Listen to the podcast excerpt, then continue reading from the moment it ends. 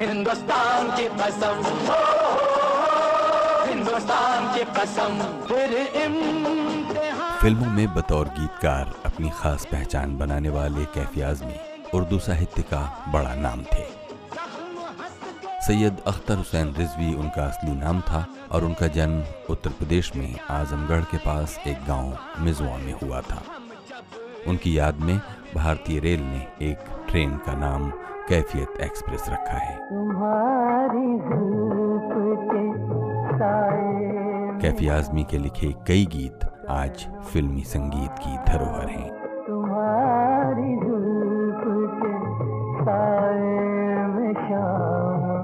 कर लूँगा।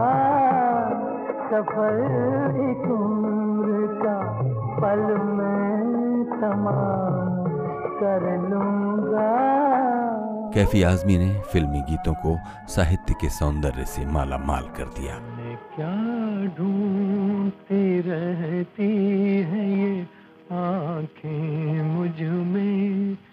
राख के ढेर में शोला है न चिंगारी है। जाने क्या ढूंढती रहती है ये आँखें मुझमें? मिले न फूल तो कांटों से दोस्ती कर ली। मिले न फूल तो कांटों से दोस्ती कर ली। कैफी आजमी की पत्नी प्रगतिशील सांस्कृतिक आंदोलन की अभिनेत्री शौकत आजमी थी। उनकी बेटी शबाना आजमी एक प्रख्यात अभिनेत्री हैं और बेटा बाबा आजमी एक कुशल सिनेमाटोग्राफर है।